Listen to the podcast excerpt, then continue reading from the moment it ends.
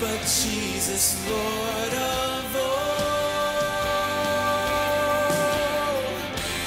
Raise the anthem, our loudest praises ring. We crown Him.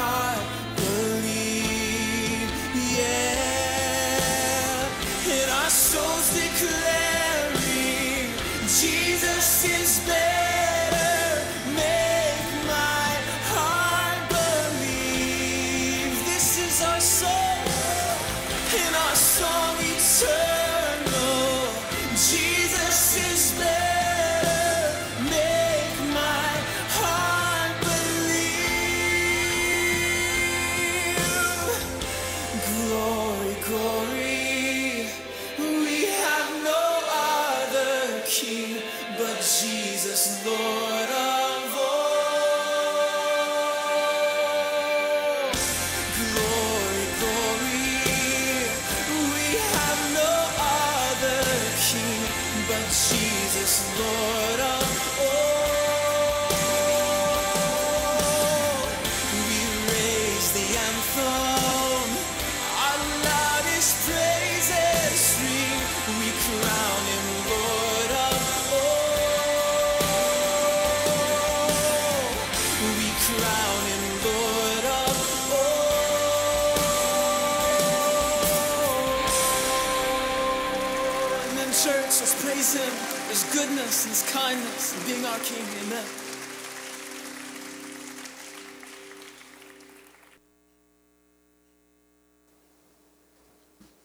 Amen and good morning.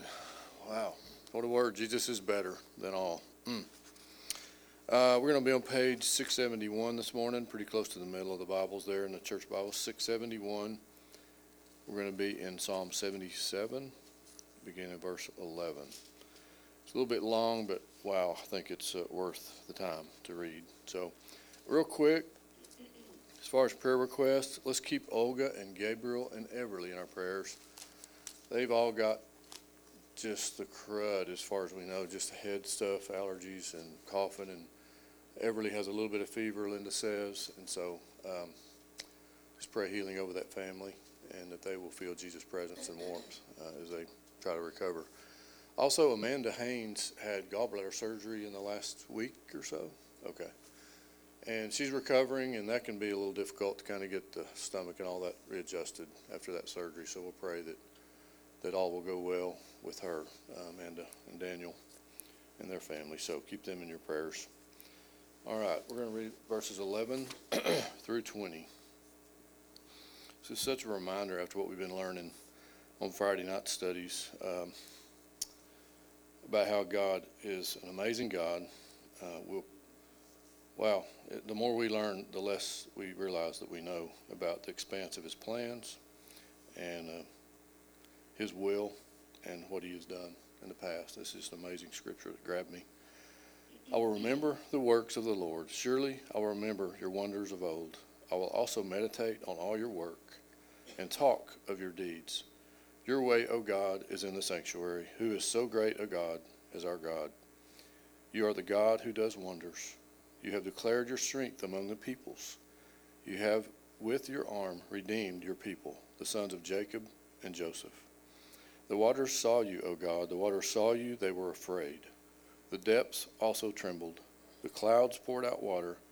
The skies sent out a sound. Your arrows also flashed about. The voice of your thunder was in the whirlwind. The lightnings lit up the world. The earth trembled and shook. Your way was in the sea, your path in great waters, and your footsteps were not known. You led your people like a flock by the hand of Moses and Aaron.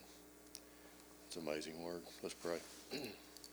Father, we bless you that not only are you just such a mighty God that we can hardly understand with our minds, but not only are you just uh, so righteous, so omnipotent, so omnipresent, you're a forever being, a forever before, forever after but you also devised a plan that goes from the beginning of this word, the Bible that we read of, to the very end of your word that involves your love and your grace and your affection toward us, your people.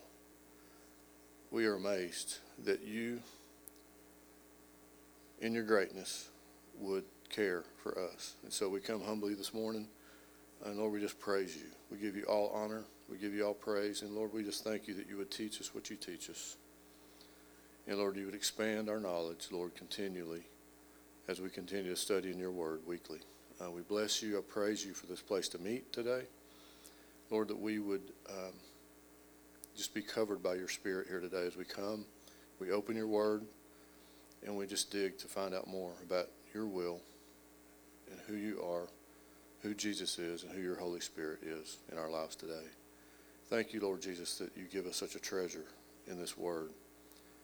That if we dig, if we'll seek, if we'll not, we'll find answers for our daily lives. Bless you, Jesus, we pray, and I pray your presence be here today. Uh, in all rooms here, Lord, uh, all rooms where there's teaching going on, Lord, we pray that your, your plan, your seed continue to be planted and carried out in these places today. Bless you, and uh, we pray that our, our praise and song to you uh, is worthy of you. In your holy name we pray these things. Amen.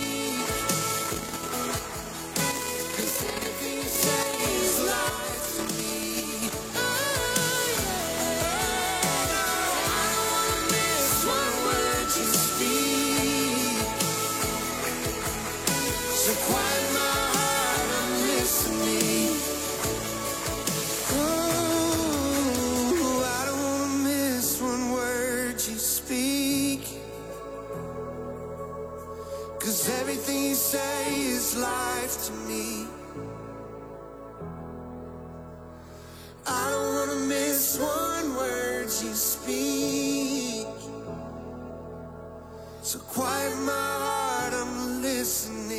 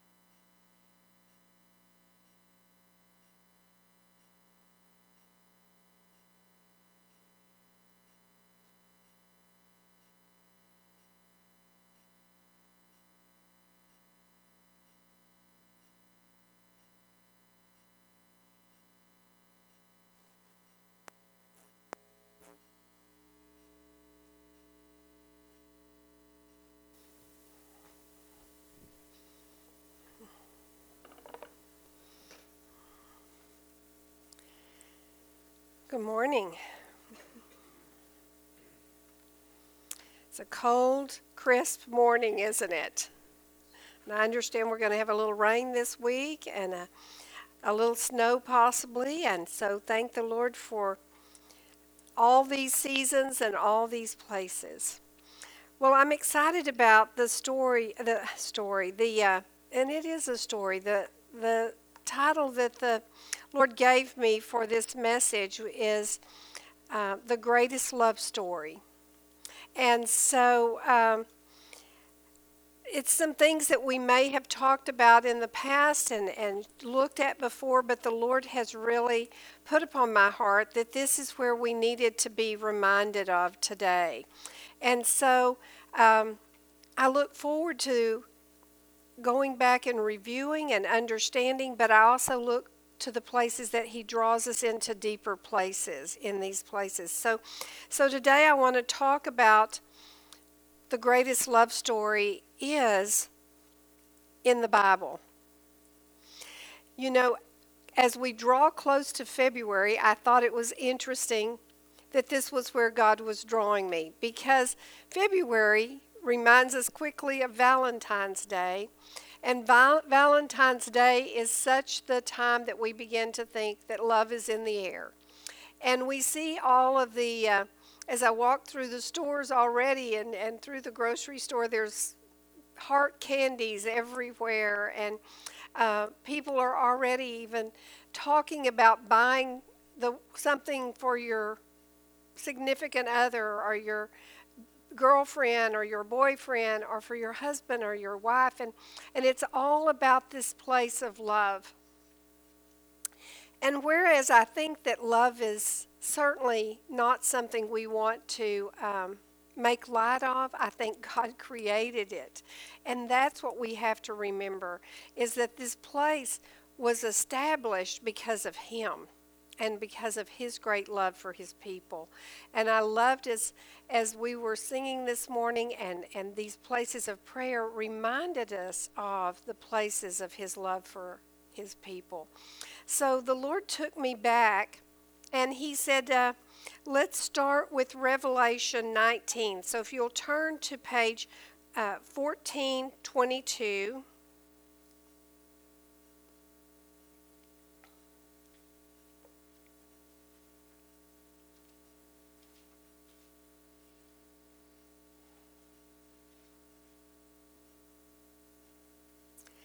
Page 1422, Revelation 19. Revelation 19, verse 1. It says, After these things, I heard a loud voice of a great multitude in heaven, saying, Alleluia! Salvation and glory and honor and power belong to the Lord our God. For true and righteous are his judgments, because he has judged the great harlot who corrupted the earth with her fornication, and he has avenged on her the blood of his servants shed by her.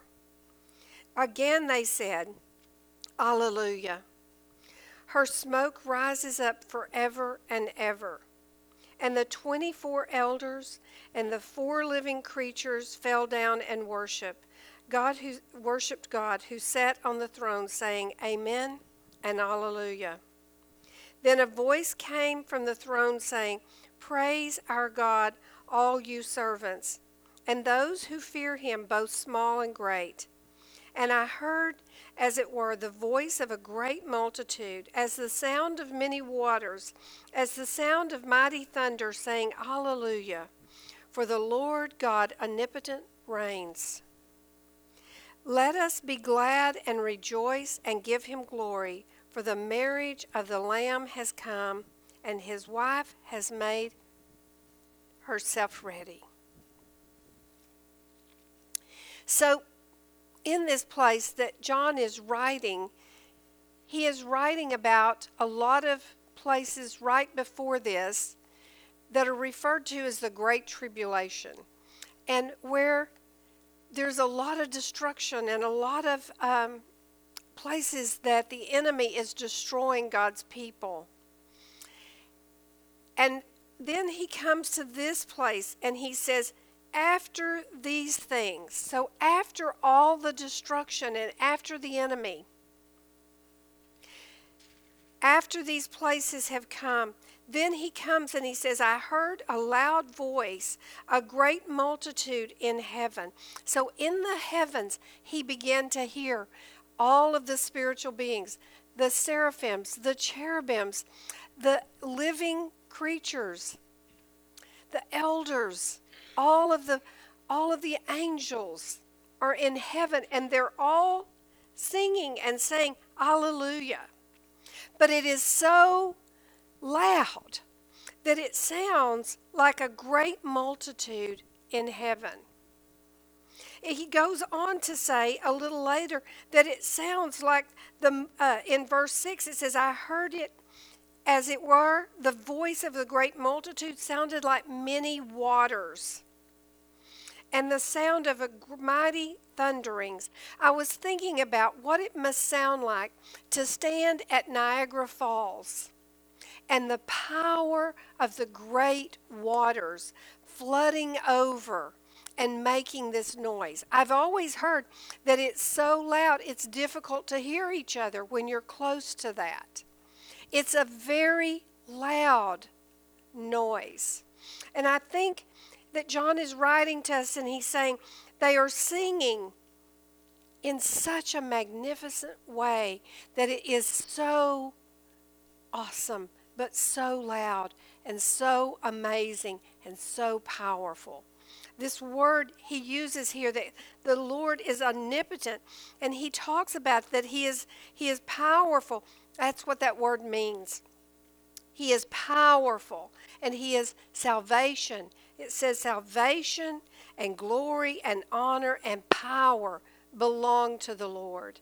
And I think He's helping us to have some small understanding and glimpse of how the heavenly beings see Him in this place of great power and authority to honor and bring glory to His name. But I also see that in this place they are rejoicing over the fulfillment of God's plan. And sometimes I think we lose sight of the excitement that that's going to be. And so I believe God takes us back today to try to draw our hearts into remembering what's going on in the midst of the battles here, the ultimate goal of what God has in store for his people. And I believe that we see this in verse uh, 7 when it says, Let us be glad and rejoice and give him glory, for the marriage of the Lamb has come, and his wife has made herself ready. You see, as we come to the close of the Bible, the close of the book, the very tail end here, we begin to see the fullness of what the whole Bible is about. The love story between God and his creation in mankind. So he reminded me of this, and he wanted to take us back to some time ago when he began to show us many years ago about how this was to be seen through the Jewish weddings. Our weddings have um, a, tr- a little bit different take to them, and the betrothal time has a little bit different time. But really and truly, the place that we're going to focus on today is the understanding of what a wedding and a betrothal, an engagement look like in the time of Jesus and in the time of the writing of the Bible. And so we want to start with this place of understanding how the engagement would how it would go. And so at that point in time, um, things weren't like they are today. Today, a young man asks a young lady to marry him. They've usually been dating for quite some time. They've gotten to know each other, and they make this choice on their own. That was not the case during the Jewish times of Jesus and the writing of the Bible. No, the fathers decided who was going to marry who. Now, some of us dads in here, or some of you dads in here, might think that would be a, still a good idea, that you could have a voice in how that was going to be. But, uh, but things have changed. But I think it's powerful that God takes us back to look at this place that the fathers, particularly the father of the groom, made the decision of who the bride was going to be for his son. And he would decide this, and then he would go to the father of the bride, and he would kind of work out the details of how that was going to be. And then the prospective groom would leave his father's house and he would go to find the prospective bride. He would travel to her house.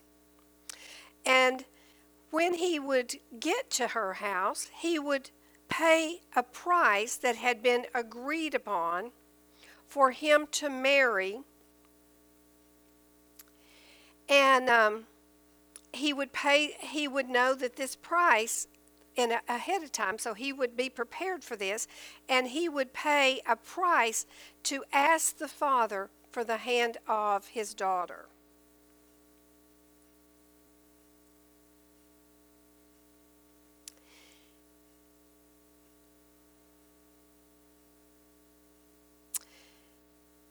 At that point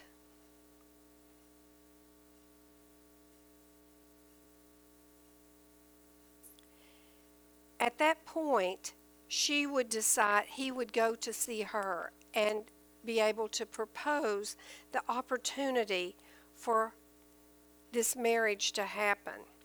And he would be, um, I'm sure, in his best ways, pre- uh, presenting what he would have to offer for this bride to receive this offering. And uh, so before I go much further in this place, I want to take us back to some scriptures that help us to see Jesus and God's love for his people in these understandings. So turn with me to page 1342.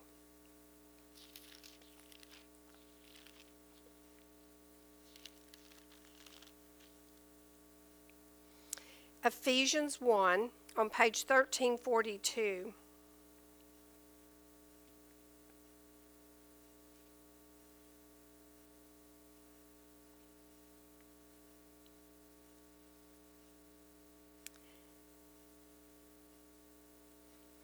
And Paul writes here, starting in verse 3, he said, Blessed be God and the Father of our Lord Jesus Christ, who has blessed us with every spiritual blessing in the heavenly places in Christ, just as he chose us in him before the foundation of the world, that we should be holy and without blame before him in love. I see this place. It's the Father. The Father.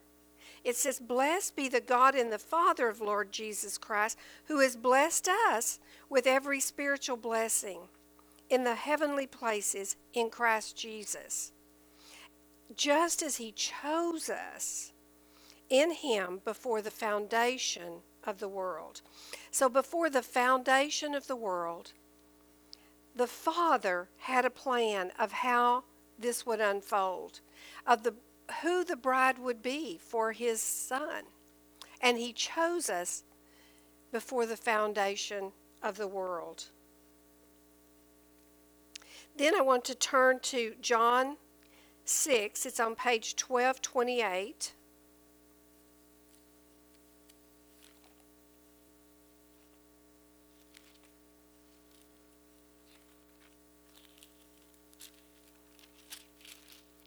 John 6, verse 38. We remember that as the Father during these times would determine who the bride would be, and then the groom would travel from his house. He would leave his father's house to go to the house of the bride. So we're looking at John 6, verse 38 says, For Jesus writes, For I have come down from heaven. So he's left his father's house, not to do my own will, but the will of him who sent me. This is the will of the Father who sent me, that all he has given me I should lose nothing, but should raise it up in the last days. But Jesus is writing here and he's saying, I am I'm come down from heaven. I've left my house of my father's. I've left my father's house to come down to do his will, to pursue the bride. Then let's turn to 1 Corinthians. It's on page 1315.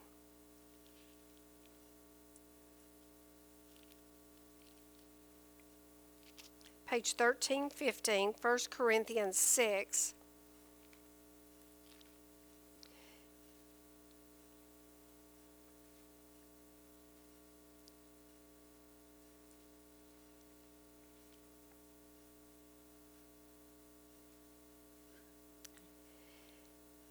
And Paul writes here, he's in verse 19, he writes, Or do you not know that your body is the temple of the Holy Spirit who is in you, whom you have from God, and you are not your own, for you've been bought at a price. Therefore glorify God in your body and in your spirit, which are God's. You've been bought with a price. So as we remember, the the groom, the prospective groom, would go to the house of the, of the bride and he would pay the price that was necessary for that bride. And Jesus did the same thing. He left his home with the Father. He traveled a great distance to earth to, to pursue his bride. And in this place has pray, paid the price, the penalty and the price that was for the girl, for the bride. I'm sorry, for the bride. And um, then at that point, she would have a place where she could decide if she was willing to receive the offer of the marriage. And after the proposal, after the groom has um, told her about himself and who he is and shown himself to her, then she would have an opportunity to decide if she wants to receive the offer that the groom is making. And in this place, I love the pictures that um, are given here in this wedding ceremony or this uh, betrothal wedding marriage covenant, really, is what it is. They considered that when this betrothal time came and the groom came to the, to the prospective bride, then they would determine whether or not they were getting married because she would decide whether she would receive his offer. At that point, a covenant was made, and it was actually considered a marriage covenant at that moment. It didn't happen and wait a year later when they have the ceremony, but at the time when the bride and the groom have decided upon this place, it was considered such a strong covenant that the marriage covenant was already considered to be in place. And the way that she would answer him was that he would fill a small glass with wine. And he had given her an understanding of what he would do for her and how he would take care of her and how he would love her and what he would provide for her and all that he would be giving her. And he would fill this glass with wine and then he would scoot it across the table and leave it in the center of the table. If the bride was to receive who he was And in agreement to be married to him, she would take the glass and drink of the wine. And then he would know that she would be his bride. That she would honor this place of marriage from this moment on. From this moment forward. She would consider that she was already committing to the covenant of marriage.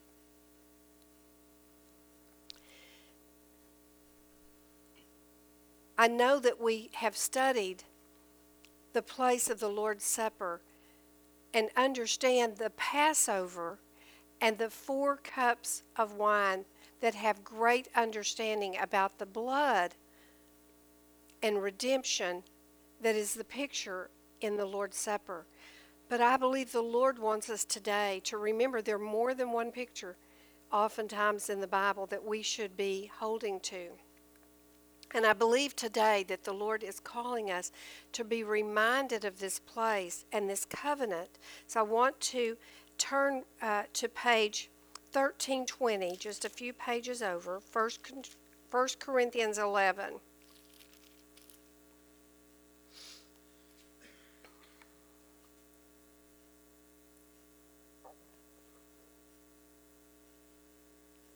And Paul writes, um, let's start in verse 23. For I received from the Lord that which I also delivered to you, that the Lord Jesus, on the same night in which he was betrayed, took bread, and when he had given thanks, he broke it and said, Take, eat, this is my body, which is for you. Now, this in your Bible it says broken, in some Bibles it says given. That's not actually in the Greek. So I've actually taken that word out in my Bible, broken. It, wasn't that his body was broken, but he says, Take and eat my body, which is for you. Do this in remembrance of me. In the same manner, he also took the cup after supper, saying, This cup is the new covenant in my blood. This do as often as you drink it in remembrance of me. He says, This cup is the new covenant. And that's exactly what the bridegroom was saying to the prospective bride. He was saying, If you drink of this cup, you are entering into a new covenant with me. He is offering it to you. He is offering it to each of us as the bride. Turn with me to Matthew 26 29. Uh, it's, um, oh, I don't have a page for you. Let me give you a page. Matthew 26 29.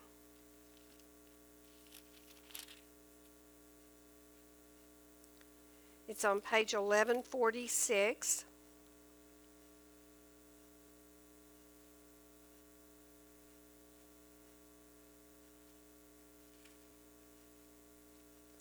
This is where Jesus is at the Passover with his disciples. Let's look at verse 27. It says, Then he took the cup and gave thanks and gave it to them, saying, Drink from it, all of you, for this is my blood of the new covenant, which is shed for many for the remissions of sin. But I say to you, I will not drink of this fruit of the vine from now on until that day when I drink it new with you in my Father's kingdom. So the picture in this place is as the bride, prospective bride, picks up the cup and drinks of it. Then she sets it back down. The groom knows that she has joined into this covenant relationship. At this point, he will not drink of this place again with her until they meet again at the night of the marriage ceremony. Jesus says, I won't drink this again till the day that I drink it anew with you in the new kingdom at the marriage. At the marriage of the Lamb. So I love understanding this place as the bride and the groom come into this covenant relationship. They both agree that they're starting a new covenant. It's right here, it's right now. It's not at the day that the marriage ceremony happens. At this point,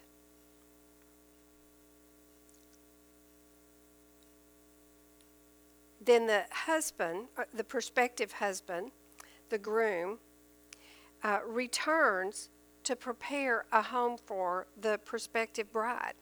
And he tells her, he says, I'm going to be going back to my father's house. And in that day, the father of the groom had a, a, a fairly uh, big house, but that was for his family. When the groom was having this, uh, uh, uh, going to have a new bride, the groom would actually build onto the house a new section that would be the home for the bride and groom. But it would be a part of the father's house. And uh, the bride would stay where, with her family until the wedding, while the groom goes home and begins to build this home, this new home. So I want to turn to John 14. It's on page 1241.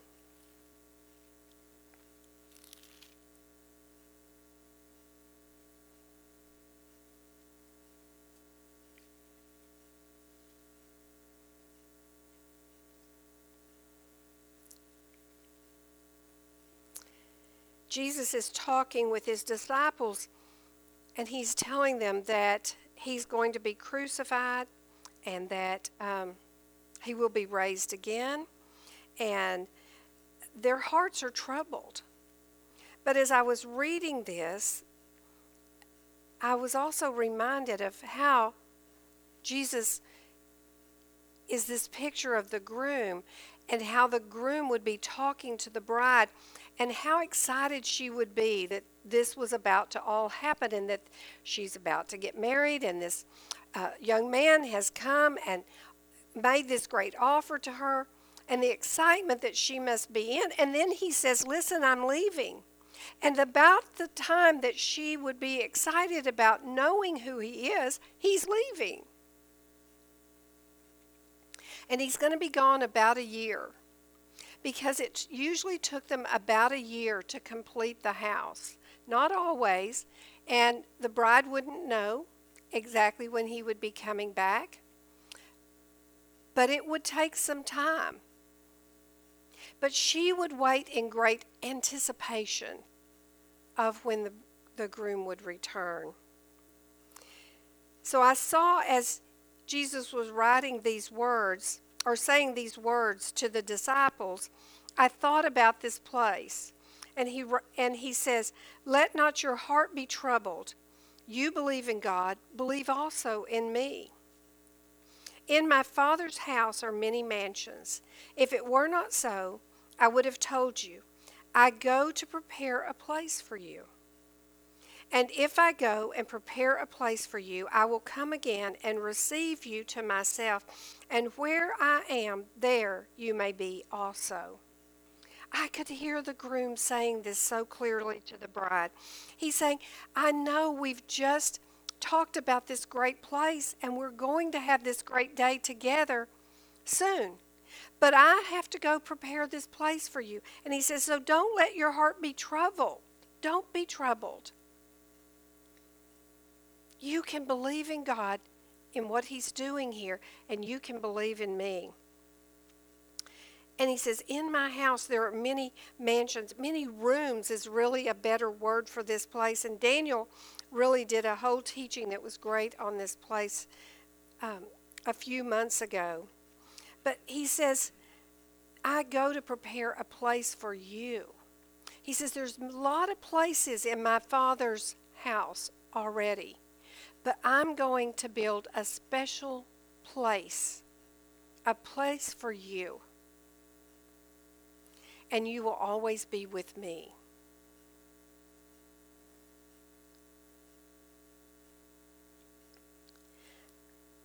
I think so many times that when we think about heaven, we think about the great mansions and we think about the streets being paved with gold and, and all the excitement of how that must look. And I think it probably is. And I think that is going to be a wonderful place. But I think about the bride. And I think about sitting across the table from the groom. I don't think she was focused on that. I don't think she was focused on how great is he going to make my part of the house? Is it going to have all the newest things in it? Is it going to be more special than the rest of the house? Is it going to have everything I need? I don't think she was in that place. I think she was in the place of saying, I'm going to be with you forever. And I think that is the place that held her heart in this place of covenant.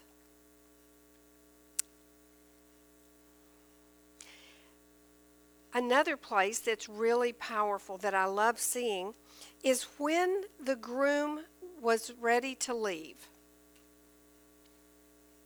Then he would give the bride a special gift, a gift she could hold on to. Had to be something very valuable something she could treasure, but something that she knew was from Him. And she could hold on to it for the months and months and months that she's waiting on His return. So turn with me to John 16. It's on page 1244, just a few pages over.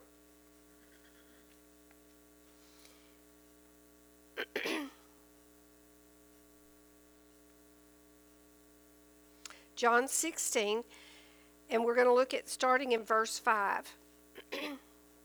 and Jesus is speaking to his disciples here, and he says, But now I go away to him who sent me. And none of you ask me, Where are you going? But because I have said these things to you, sorrow has filled your heart. Nevertheless, I tell you the truth. It is to your advantage that I go away.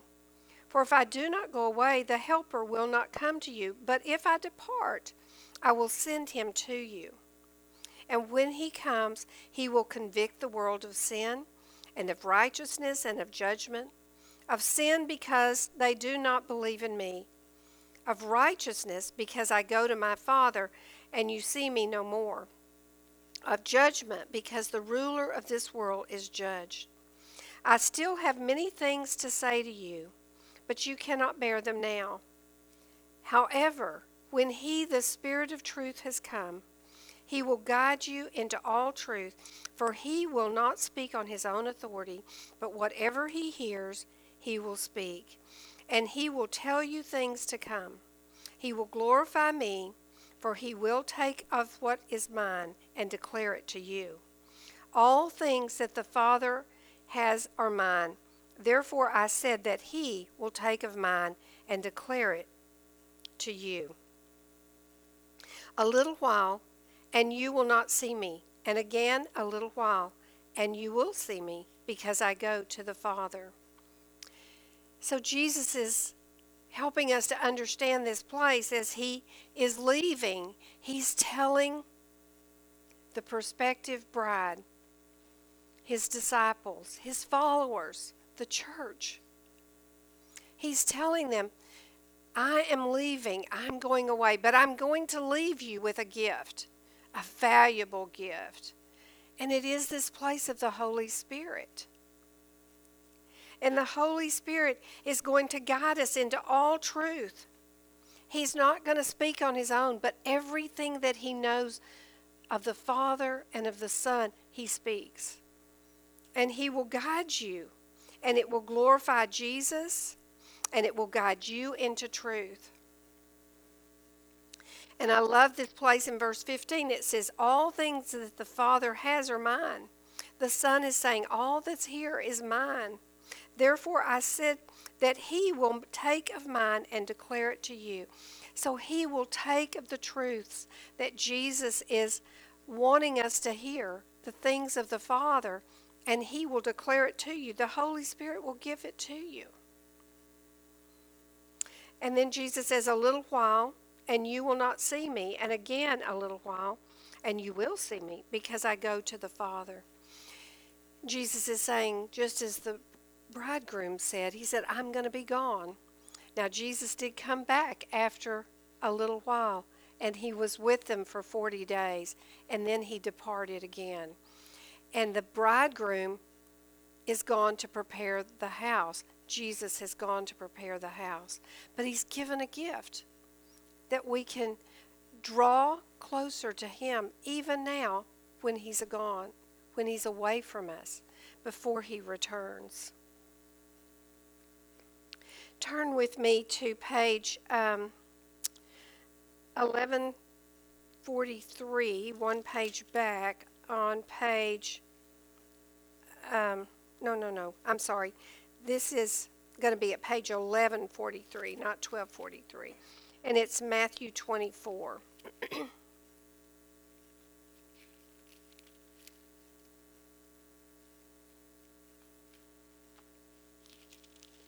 Matthew 24, verse 36. And it's on page 1143.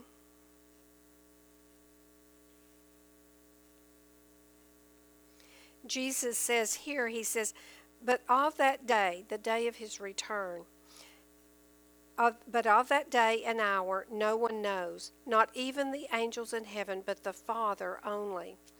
So the understanding that comes from this engagement time, this betrothal time, when the groom is over preparing a home for the bride he doesn't determine when he'll go get his new bride. The Father makes that decision. The Father inspects the room. The Father watches over the situation. And the Father determines when the groom would go and receive his bride. So I see as well that Jesus is saying, No one knows the day or the hour. No, the bridegroom, he didn't know the day or the hour, and the bride didn't know the day or the hour. But rather, there was this unknown time that only the Father knew.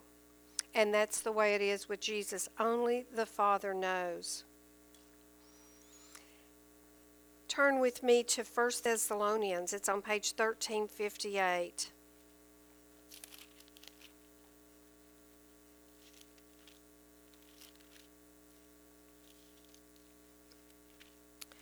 First Thessalonians chapter 4. This is a place that oftentimes we read when we're um, studying the feast and looking at Sukkot. But I think with the things we've talked about today and understanding these places, I think you will appreciate, as Paul is writing, starting in verse 13. Says, But I do not want you to be ignorant, brethren, concerning those who have fallen asleep, lest you sorrow as others who have no hope. So, what's going on here, as I see, is that there was a lot of discussion about what is going to happen when Jesus returns for his bride. He said, and they're saying, what is ha- what is going to happen to those that have fallen asleep? They're not here. And Jesus is coming back for his bride. What will happen to them? And Paul is saying, I don't want you to be ignorant about this. I want you to understand that those who have died, who've fallen asleep before you, and in verse 14, he says, For if we believe that Jesus died and rose again, even so God will bring with him those who sleep in Jesus. For this we say to you by the word of the Lord, that we who are alive and remain until the coming of the Lord will by no means precede those who are asleep.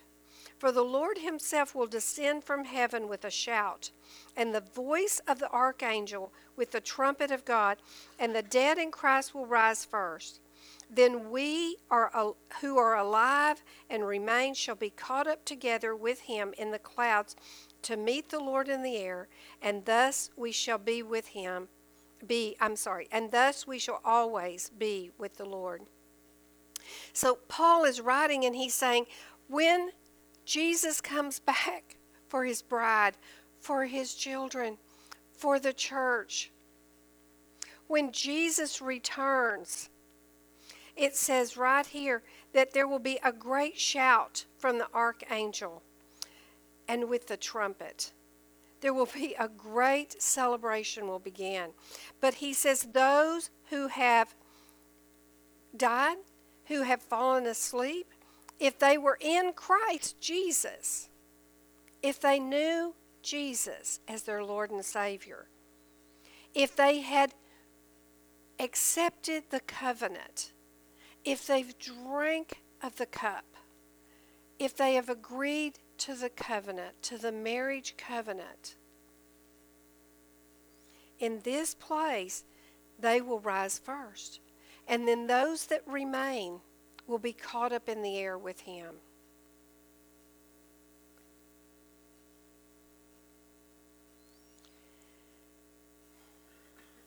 I think the great place that we want to um, to see all the all the great symbolic places in this Jewish uh, betrothal engagement and truly the marriage covenant that has begun. I think it's true. There's so many awesome places to see. But where I really felt the Lord was drawing us today was out of understanding this place of the cup. That He has brought this cup of wine and He's filled it up with His blood. And He's placed it on the table before us. And He's asked us if we want to be a part of the covenant. And just as we take communion every week, we, every time we come to the communion table, to the Lord's Supper, He's asking us the same thing. He's saying, Are you still in covenant with me?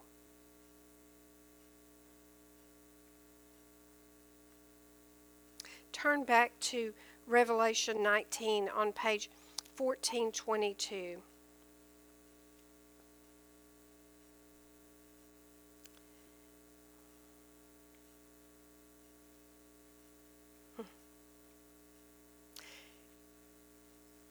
You see, the day will come when Revelation 19 happens. And let's read what's going to be. Says, After these things, I heard a loud voice of a great multitude in heaven saying, Alleluia!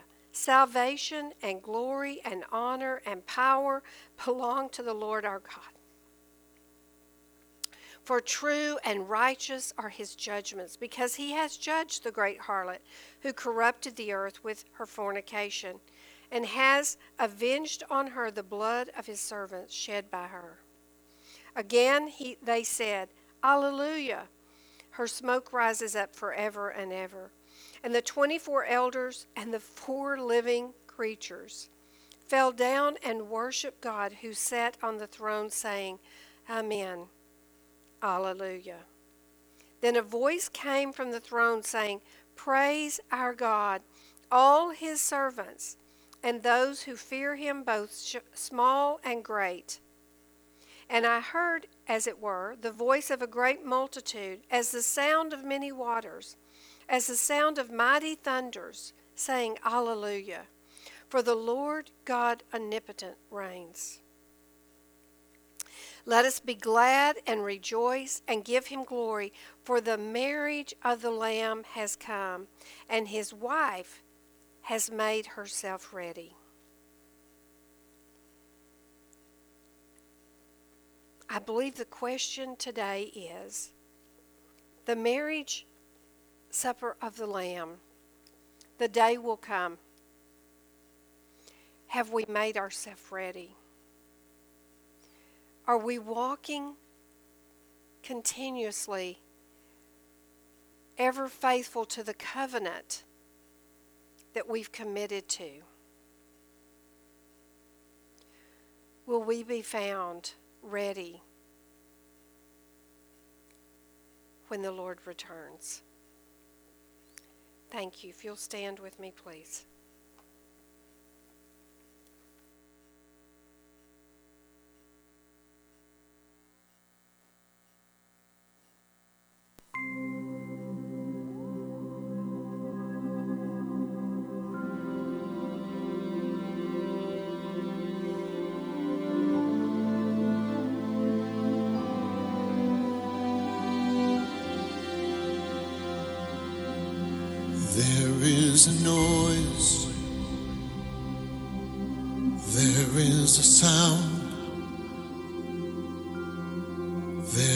A cry from the depths of our hearts. Heaven come down. Will not be silenced. Can't be contained. The cry of a people, a priesthood, a nation called by your name. Darkness, redeemed from the night, bathed in his glory, reflecting his light. Oh, what a beautiful bride from every nation, from every tribe, clothed with his righteousness, fully alive. Hear the song